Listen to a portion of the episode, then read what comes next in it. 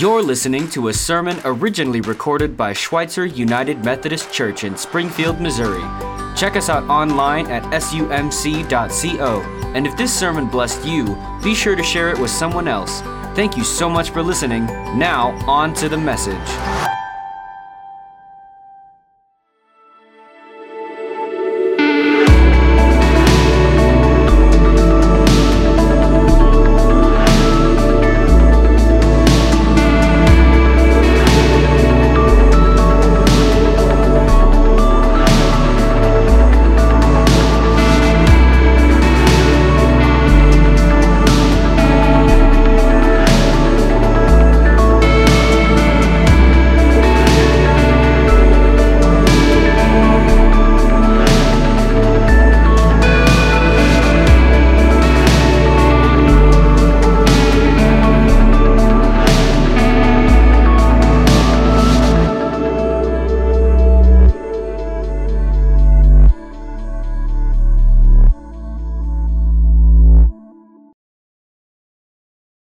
Good morning, friends. My name is Spencer, and I am the pastor here, and it is, it is so good to, to join together in worship this morning. If you have your Bibles, we're going to be reading from Matthew 4. Actually, we're going to be reading from a lot of places today, but Matthew 4 is going to be our starting place. And uh, this is week three of a series called Not For Me, because there's really two ways you can live your life.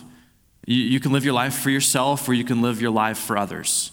And uh, what we're exploring in this, in this series is this question of, well, how do we how do we build the kinds of lives that look towards other people and blessing other people and for other people? And to do this, we're looking at the life of Jesus. What, what did Jesus do? Um, what are the practices that Jesus had uh, to tend to his life? Because as you look at the life of Jesus, you notice that there are these things that he does for other people. And then there's this other category of things he does that you see in the Gospels where Jesus is, is tending to, to spiritual practices and disciplines. And people have long noticed that there's a connection between these kinds of things, that, that these spiritual practices that Jesus does is connected to this work that he does in the world and the way that he is able to, to impact so many other people. And so we're exploring this connection of, of what are these spiritual practices? How do these build us into the kinds of people that, that don't live for ourselves but, but live for others? And so we're exploring Jesus and, and the spiritual practices he kept and, and how these things um, build our lives. Because one of the marks of spiritual maturity,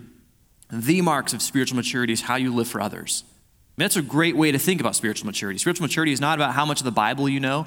It's not about how many hours you can pray every week or, or what your church attendance is. Spiritual maturity, a great mark for spiritual maturity, is how much do you think about others and, and blessing others because this is what the heart of God is like. And so we're talking about these, these practices and disciplines that we can implement in our lives to help grow us and shape us towards this. And we're looking at Jesus. What did Jesus do? And what were the practices that he had that helped him become the kind of person and be the kind of person that was impacting other people and living not just for himself. And so today we're going to we're going to jump into this Matthew 4. We're going to start there and we're going to use this as a springboard into lots of other places. Um, you read Matthew 4 last week. I was in Chicago last week running a marathon. Jake preached and he also used this passage. And so we're going to uh, use this passage again as a springboard. And, and I'll be honest with you as we start today, we're going to look at a practice that I was tempted to skip. I was putting together this series and I was looking at the spiritual practices of Jesus and the things that Jesus tended to. And this one we're going to look at today, I was like, oh man, I'm, I'm tempted just to set this one aside because it's largely irrelevant for us. 99% of us, I, was going to say 100, but I just backed it off just a little bit, but like 100% of us, or maybe 99% of us, like we don't practice this thing that we're going to talk about. And yet it was front and center in Jesus' life. And so I want us to go through this and explore this spiritual practice because um, it is just, it's something that Jesus did that many of us us are neglecting. Many of us have never really practiced it. We've probably not even heard sermons about this spiritual practice today. And so we're going to unpack this as we start. So, Matthew chapter 4, I just want to read this to you, and I want you to, to catch this is a fascinating little scene um, from the gospel. Here's how it goes It says, Jesus was led by the Spirit into the wilderness to be tempted by the devil. After fasting 40 days and 40 nights, he was hungry. The tempter came to him and said, If you are the Son of God, tell these stones to become bread. And Jesus answered, It is written, Man shall not live on bread alone, but on every word that comes from the mouth of God. Then the devil took him to the holy city and had him stand on the highest point of the temple. If you are the Son of God, he said, throw yourself down, for it is written, He will command His angels concerning you, and they will lift you up in their hands, so that you will not strike your foot against a stone. Jesus answered him, It is also written, Do not put the Lord your God to the test. Again, the devil took him to a very high mountain and showed him all the kingdoms of the world and their splendor. All this I will give you, he said, if you will bow down and worship me. Jesus said to him, Away from me, Satan, for it is written, Worship the Lord your God and serve him only. Then the devil left him, and angels came and attended him. There is so much that we could talk about in that passage. It is such an interesting passage. Jesus is being tempted by Satan, which is something we could explore right there. Jesus and Satan have an argument over the scripture. Again, something to explore over there. But, but really, all I want you to see out of that passage is how it begins in the practice, the thing that Jesus was doing that led to him being tempted. Verse 2 is said it like this It said, After fasting 40 days and 40 nights, Jesus was hungry. Jesus is somebody who practiced fasting. And this is not the only place in the New Testament we see Jesus doing this kind of thing. Mark chapter 9 is another example. Mark 9, Jesus is with his disciples, and his disciples are trying to cast out a demon, and they're not able to do it. And so they ask Jesus why they couldn't do it, and this is what Jesus replied to them. He said, This kind, that kind of demon, you know, there's different kinds of demons. There you go. Just a little tidbit. This kind can only come out, he says, by prayer and fasting. How do we know that Jesus knows this? Well, because he is somebody who practiced fasting. He understands the dynamics here. Another example, John 4. Jesus is brought, uh, his disciples bring some food to him. And so Jesus has a conversation. And so here's how it goes in John 4. It says, Meanwhile, his disciples urged him, Rabbi, eat something. Why is he not eating? Because he's fasting. But he said to them, I have food to eat that you know nothing about. My food, said Jesus, is to do the will of him who sent me and to finish his work. So Jesus fasted in the scripture. We also know just historically that in the first century, good Jewish men, of which Jesus was one, would have fasted twice a week. Jewish practice was on Mondays and Thursdays from sunup to sundown. Jewish men would have practiced a fast, meaning they would have missed one meal during that time. That had been a weekly occurrence for them, and Jesus would have practiced that as well. Jesus is somebody that in the life he actually lived, we can tell from the Bible and what we know from history, that Jesus was somebody who practiced fasting. And Jesus expected his followers to fast as well. Matthew chapter 6, for instance, Jesus says this.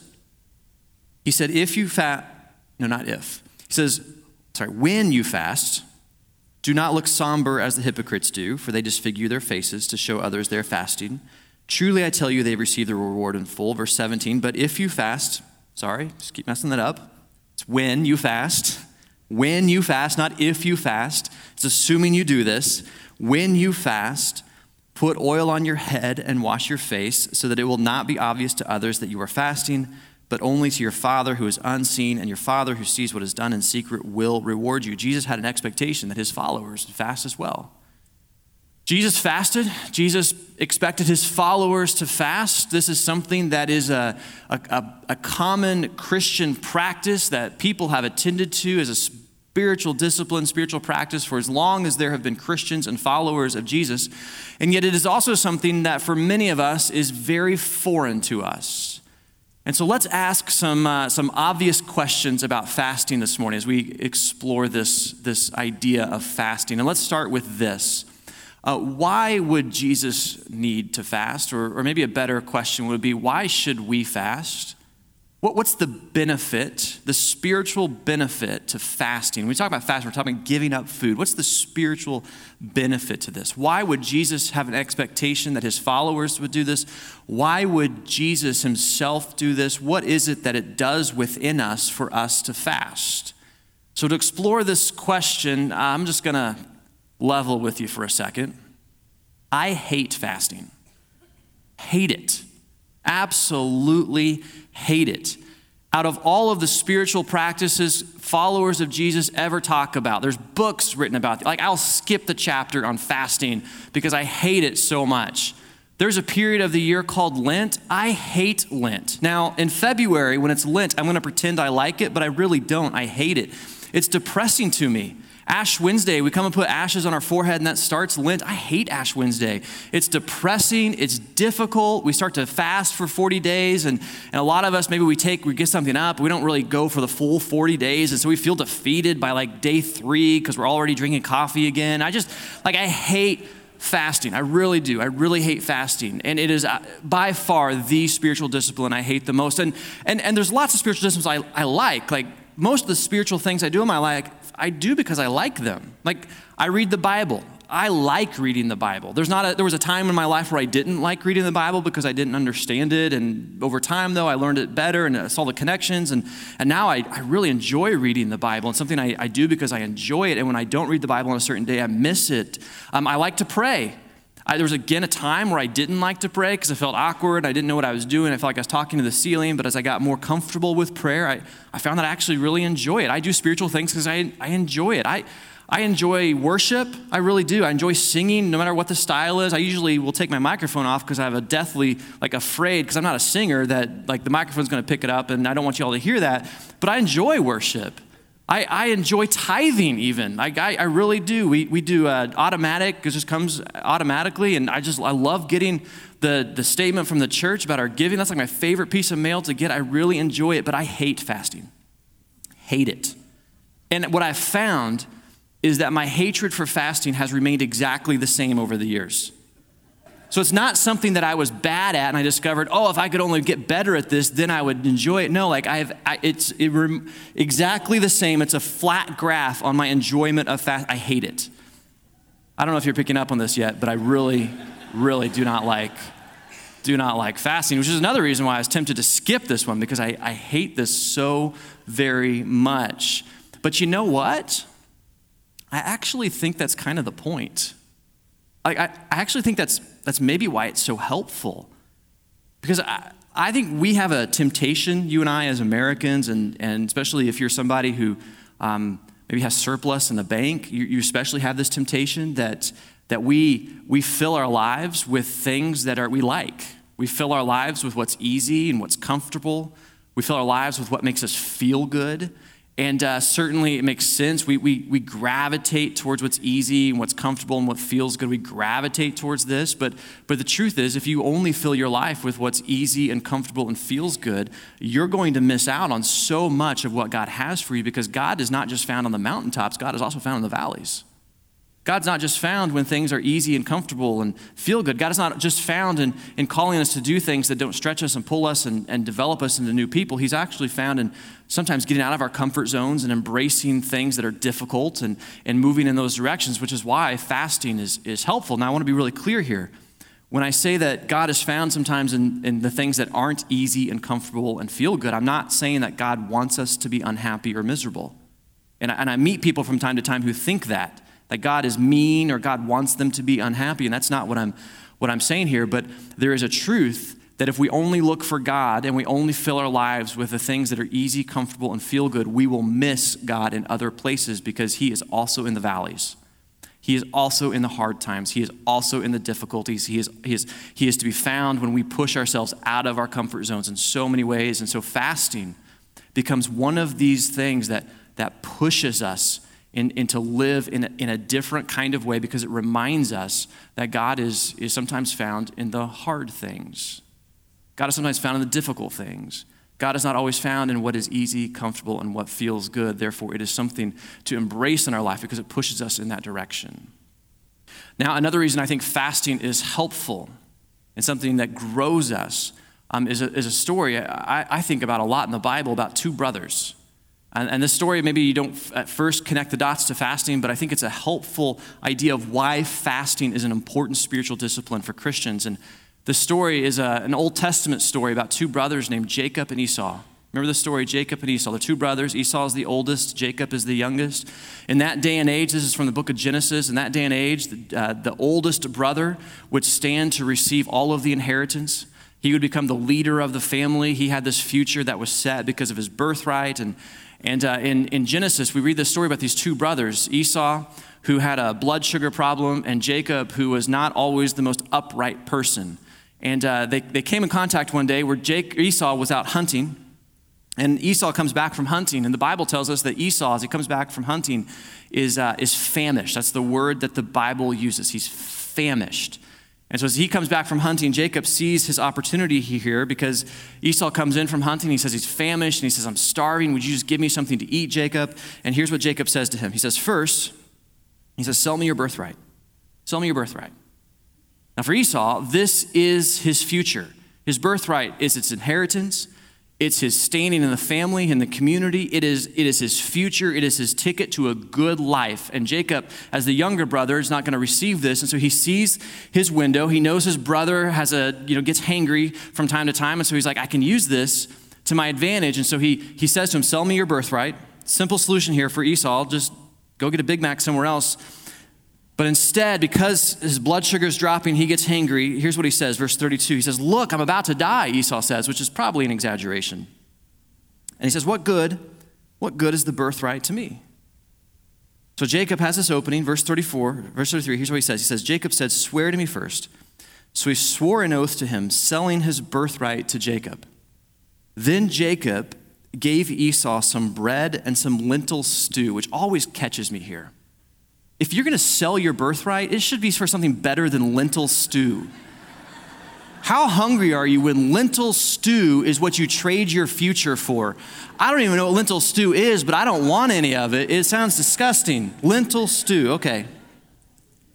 So he ate and drank, and then he got up and left. And then the Bible has this really sad line it says, Esau despised his birthright. He traded his future for this short term satisfaction. And I think about these two brothers often uh, because I think there's a lesson here. There's a lesson here about our short term satisfaction and what we look for in short term satisfaction. Esau, I want you to catch this. Esau loses his future. He loses his future because he has an appetite that he can't control. He loses his future because he has an appetite that he can't control. He has to satisfy his appetite, his craving, no matter how, how stupid it is, the, the choice that he makes for lentil stew of all things. He trades that, that, that birthright, his future, because he has this, this craving that he, that he has to meet. And I find there to be so much wisdom in this because all of us have appetites. And I'm not just talking about food here. All of us have appetites for all kinds of things. And an appetite that's out of control will come to ruin you. Anytime you begin to put your short term craving in front of your long term future, you are going to lose. Anytime you do this. And this is exactly what Esau does, and this is exactly what so many people do when they put their short term craving, their appetite for whatever their appetite is, they put that in front of their long term future. This is how we end up in lots of debt because we put our short term craving for that thing, that appetite we have for that vacation, that car, whatever it is, we put that in front of our long term future. And now we've, we've just sacrificed our future for the short term thinking. This is what Esau does. He's going to sacrifice his long term future for his short term thinking. And we do this all the time because all of us have appetites, and they're different appetites. For some of us, maybe it is food. For others of us, it's, it's spending.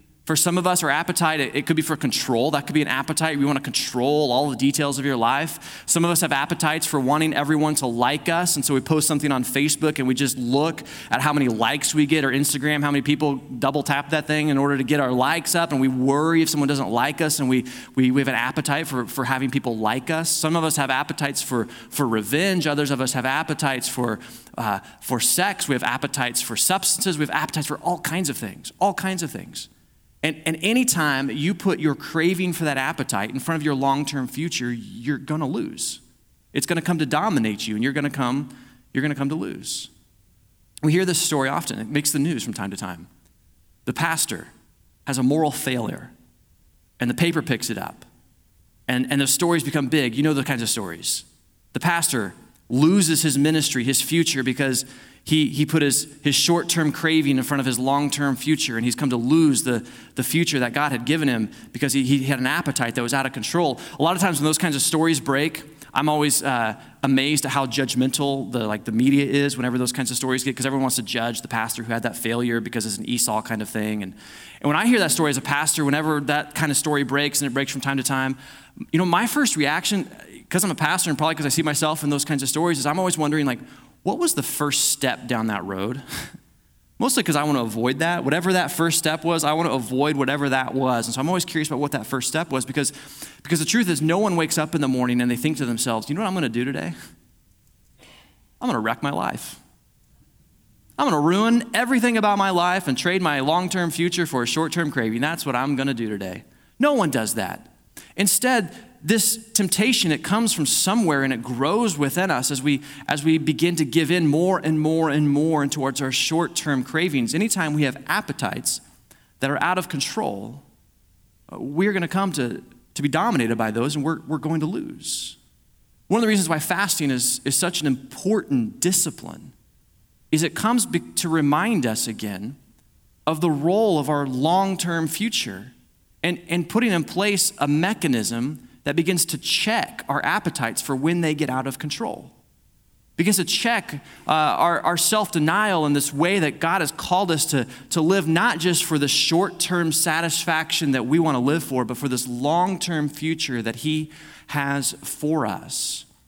This is why when the Bible describes following Jesus, oftentimes words that you read are words like repentance and sacrifice, denial, laying down your wants and wills in order to go with Christ. This is why the Bible talks like that. I mean, listen to just a few verses here about how the Bible talks about following Jesus. This is Matthew 16. It says, Jesus said to his disciples, Whoever wants to be my disciple must deny themselves and take up their cross and follow me. They, they must put aside their short term cravings, whatever it is that they have that appetite for, that they, that they that they go for, and, and they must embrace this long term view of being his disciple. Here's another one Romans 12, verse 1.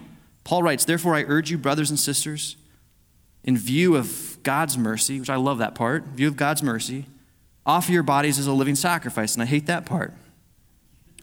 Holy and pleasing to God, this is your true and proper worship. Again, hear this tone of, of sacrifice in order to find this, this life that God has for you. Galatians 2, I have been crucified with Christ, and I no longer live, but Christ lives in me. That was Paul. Here's Hebrews 12. Let us run with perseverance. What's that word? Perseverance, the race marked out for us.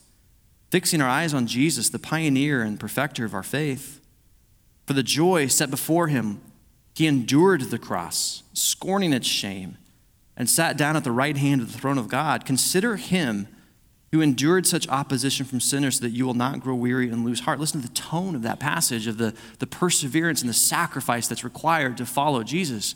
You ask, why do we need to fast? Why is this something that should be part of our lives? Well, when I read these passages, this is why I need to fast personally. Because to follow Jesus is not just about feeling good, it's not just about what's easy and comfortable.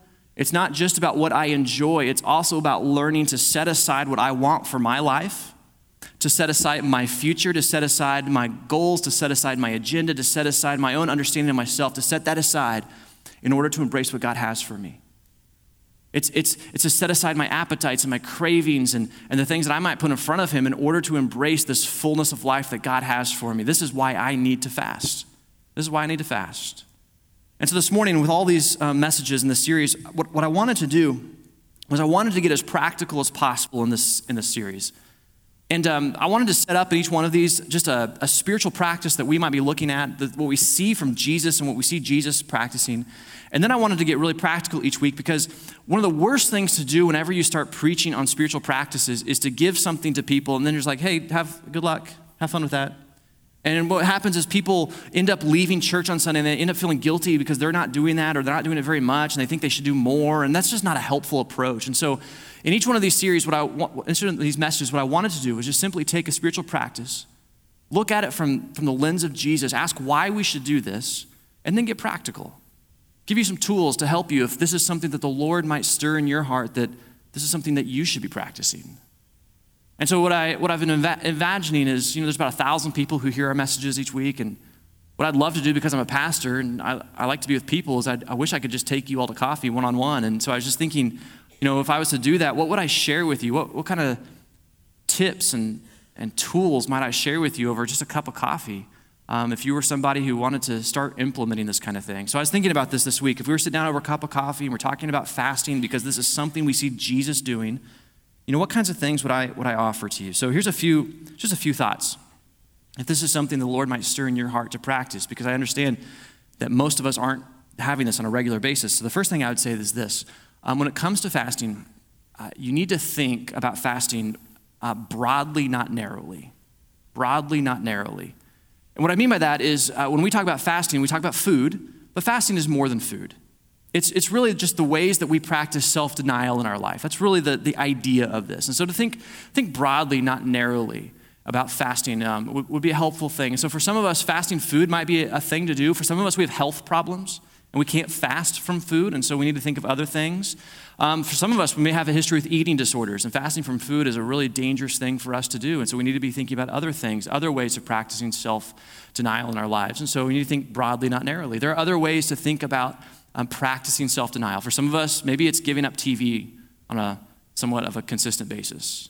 Give, put our phones down, so not get on social media. There's other ways to do this um, as we practice uh, a, a, regular habit of self denial in order to build that muscle in our lives. So think broadly, not narrowly, is one of the first things I'd say. And then another thing I would offer to you, um, just over coffee, thinking about fasting, I would, I would offer you this. When you think about fasting, you have to realize that fasting is not the same thing as a diet. The goal of fasting is not to lose weight. The goal of fasting is not to give up something that you know you should already give up. That's not the goal of fasting. The goal of fasting is to take something that's, that's innocent of, of itself and is, and is something that is a sacrifice for you because you're embracing um, a, a lifestyle of self denial. That's what the purpose of fasting is. And so don't give up something you know you should already give up and you feel guilty about whatever it is that that might be. That's not the purpose here. So you got to think um, about this much more than just a diet or giving something up. Another thing I'd offer you is this, and this is true for every spiritual discipline I would ever talk to you about, is you got to start small. You got to start small. Jesus fasted 40 days and 40 nights. Don't do that. Start small. Start with a snack, if that's where you're to fast food. Start with a snack. Start with a meal, like once in a while. Start small. Start manageable. Don't start with just hitting uh, home runs kind of thing. It's like it's kind of like prayer if you're not praying on a regular basis, don't start saying, I'm going to pray an hour a day. Well, you're not going to do that if, if you haven't already built that muscle. You got to start small. Start small. Start manageable. Start with something that you can, you can build off of. That's what you got to do. Um, another thing to do when you fast is to practice to re- replacement. So if you give up a meal a week, replace that time with something else. Don't just use it as idle time. Don't just use it as a chance to watch more TV or a chance to work through lunch or something like that. You got to replace that with something else. And so, if you're going to fast a meal a week, uh, take that money and give it away to a charity.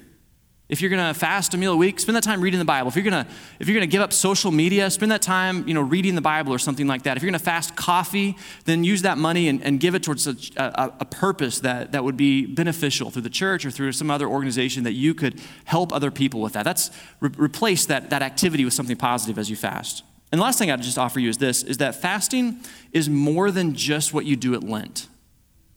And, and I wanted to preach this in particular because we're not in Lent right now. And so Ash Wednesday is not upon us, but fasting is something that, if you look at the life of Jesus, he didn't practice Lent at all because it's not in the Bible, but he practiced fasting in a, a, a basis outside of this. And fasting is not just for a certain time of the year, there needs to be regular, structured approach to how we deal with self denial in our lives. There, there, has to be some sort of structure to this sort of thing. And so when you think about fasting, think about this as, as much larger than Lent. Because what we all need, every single one of us, every single one of us have appetites that could get the best of us. Every single one of us have a temptation to just live for our next craving of whatever it is we have. And every single one of us, every single one of us have a temptation to live for what's easy and what feels good and what's comfortable. And God is calling us to so much more than that. The, the benefit of fasting is that this is a spiritual practice that that God will meet us even in the place of self denial. And so this week, if you're thinking about this, and hopefully this Lord is maybe stirring this on you, I'm definitely thinking about my own life and my, my rhythms of what this looks like. I want to encourage you to, to be thinking, what, what would this rhythm of self denial look like in my life? And maybe even just this week, there is a way that you can practice fasting in some form. Don't swing for the fences, just start small. Start small. This is something Jesus did. This is something Jesus expects his followers to do. And this is a core spiritual habit that if you live into this and lean into this, God will use to grow you and to change you and to make you live for other people, not just for yourself. Let's pray together. So, Father, today I thank you uh, that you are, are in our lives and that you have not left us alone. And you want us to grow and to develop. You want us to, to live for others and to find this fullness of life. That, that ultimately we are not satisfied just by our food and our cravings that we have in life, but, but ultimately we are satisfied by a relationship with you and learning and leaning and living into the purpose that you have given us.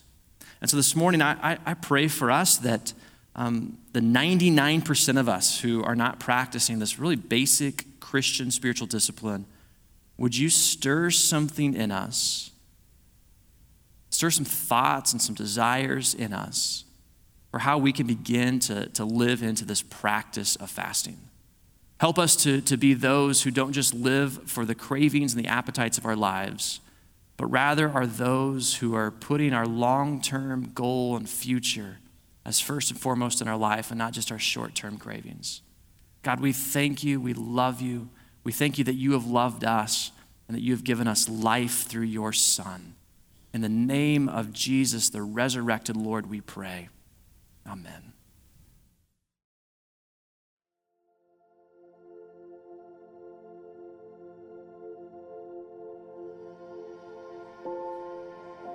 when there are big decisions that need to be made or there's big transitions going on is when I really do tend to lean towards the fasting mm-hmm. uh, because I, I realize that I can't do this on my own. It's really not me, but it's a matter of seeking the wisdom, guidance, counsel um, of of the Spirit. We need to learn to slow down, mm-hmm. and for me, sometimes slowing down is the idea of fasting is fasting from food uh, to give myself an opportunity to really focus on God and the Holy Spirit and His presence in my life. Because when those hunger pains kind of start, then you begin to, for me, I begin to have introspection and then start having internal prayers with with God. There was one time I can remember, and it was during a prayer retreat and I had chose to fast during that time period. And I heard the Holy Spirit tell me to go prostrate um, in the room, and I was like, "No way, I'm not doing this. I, Everybody's going to look at me. It's a foolish thing."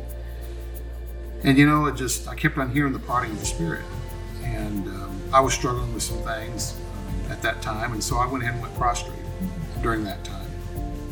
As I was praying, I heard the Spirit say to me, You need to be who I have created you to be, and allow me to be the God and be the one that's in control. You don't have to worry about being in charge. I'll take care of that. The only requirement that I have from you is that I want you to share who I am with others and bring others closer to me. Um, and in the same in the same vein, you'll get closer to me as well. So, what would you say to someone man, that sounds awesome. I want to experience that power. I want to experience that that clarity. I want to feel God moving through me. And I don't know where to start. What's that first step? The first step would be find other people that have the same interest and desire. This is not a, a solo journey. Mm. And I think it's important to get counsel from others. Um, and not necessarily others that have been through fasting, but others that have the same desire. Mm to fast, um, where you all can fast together. And, and, then the second step would be just do it. Yeah.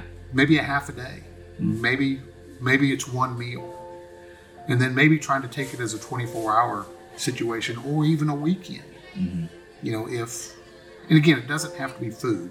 Right. You know, it could be fasting from other things.